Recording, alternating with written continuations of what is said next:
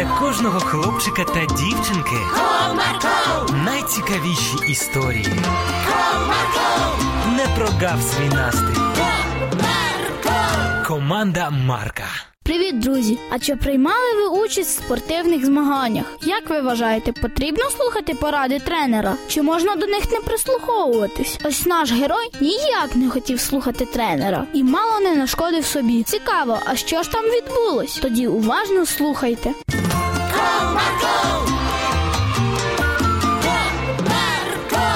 Одного чудового дня Олешко поїхав на свої перші велосипедні змагання та слухав настанови свого тренера. Так, Олешко, головне одягни шолом, це правила безпеки. Ой, не хочу я його надягати. Так, це не обговорюється.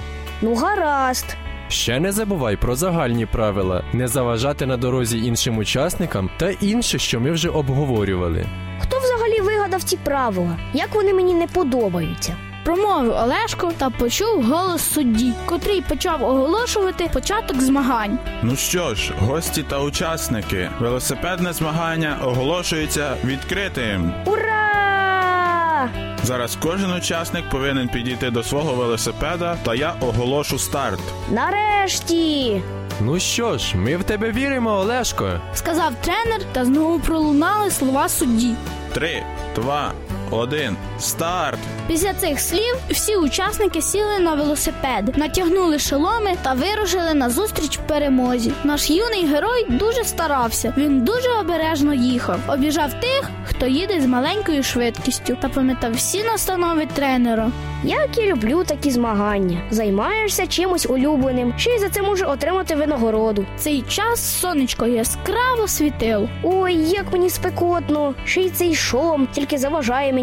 Промовив сам до себе хлопчина. Може його якось зняти? Точно, так і зроблю. Після цього хлопець, не зупиняючись, швиденько однією рукою зняв свій шолом. Фух, тепер легше. І тут хлопець згадав слова свого тренера. Так, Олешко, головне одягни шолом. Це правила безпеки. Ну він же не знав, що буде така спека. Якщо би він це знав, то його обов'язково дозволив би його зняти. Я в цьому впевнений. Після цього він набрав ще більшу швидкість і намагався дістатися фінішу першим. Ой, як добре без цього шолома. Навіщо він потрібен? Тут до фінішу залишилось метрів 200, як його обігнав якийсь хлопець. Як це так? Я повинен бути першим. Подумав Олешко та набрав максимальну швидкість. Ось так краще. Промовив хлопець, як обігнав свого суперника. І тут, перетинаючи фінішну полосу першим, він так зрадів, що його на максимальній швидкості почало зносити. І він впав зі свого велосипеда на величезній швидкості.